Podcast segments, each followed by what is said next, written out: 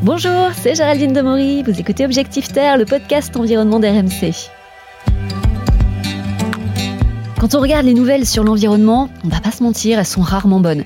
Record de chaleur partout dans le monde, inondations meurtrières, feux destructeurs, notre maison brûle littéralement et ça a de quoi faire sacrément peur. Magali Payen, bonjour. Bonjour vous êtes la fondatrice d'On est prêt. C'est un mouvement de mobilisation citoyenne pour le vivant et la justice sociale. Et avec vous, on va parler de l'éco-anxiété.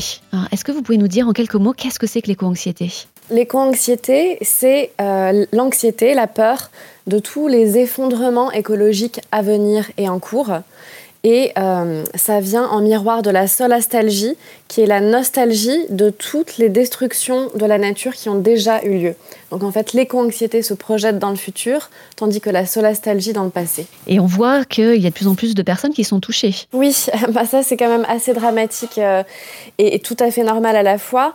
On a travaillé avec euh, des psychologues, des sociologues autour d'études qui montrent qu'il y a 75% des Français qui se disent très inquiets Say.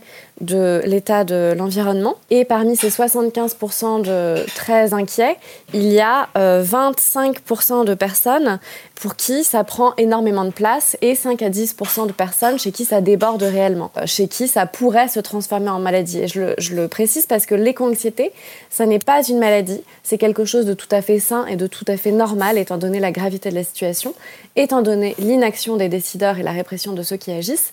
Et donc, euh, c'est quelque chose de normal, mais ça peut effectivement euh, se transformer en maladie quand ça devient trop intense. Et on voit aussi que ce sont surtout les jeunes qui sont touchés ou ça touche tout le monde? En réalité, ça touche tout le monde. Il y a eu des grandes études menées sur les jeunes, comme l'étude de The Lancet, qui est sortie en septembre 2021, qui a été menée sur 10 000 jeunes partout dans le monde entre 16 et 25 ans. Et euh, cette étude de Lancet montre qu'il y a un phénomène très prégnant partout dans le monde euh, auprès de la jeunesse. Il y a 39% des jeunes dans le monde qui envisagent ne pas faire d'enfants, tellement ils sont inquiets de la situation. Il y a deux tiers des jeunes qui se sentent trahis et abandonnés par les gouvernements. Ça, c'est quand même très important de le souligner. Mais là, les études qu'on est en train de mener avec Pierre-Éric Sutter et euh, l'OBSECA montrent que ça touche vraiment tous les âges. Et comment on peut s'en sortir de cette éco-anxiété? Encore une fois, euh, c'est sain d'être inquiet étant donné la gravité de la situation. Ça veut dire qu'on a une forme de lucidité par rapport à ce qui est en train de se passer. Ça veut dire qu'on a le courage de regarder les choses en face. Et euh, je le précise, c'est vraiment très très important ce point-là. La peur peut être la meilleure des conseillères à condition qu'elle ne nous déborde pas et qu'elle ne se transforme pas en panique. C'est-à-dire que c'est la peur, c'est l'instinct de survie qui ont permis à l'humain d'exister sur cette planète depuis des millénaires. En revanche, il ne faut pas que la peur prenne toute la place et qu'elle se transforme en panique qui pourrait nous rendre manipulables. Mais justement, comment on évite de, tomber dans cette panique Comment on évite de tomber dans cette panique? Eh bien, avec le mouvement On est prêt, on a mis en place un, programme d'accompagnement de, 14 jours sur le site onestprêt.com slash tuflip.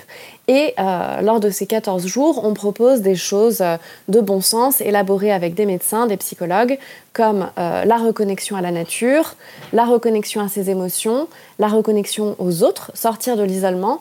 Et le principal, c'est l'action, le fait d'agir justement pour euh, l'écologie. Merci beaucoup Magali. Je vous en prie. Grâce à vous, on est déjà euh, un petit peu plus zen. Et moi, je vous retrouve très vite pour un nouvel épisode d'Objectif Terre.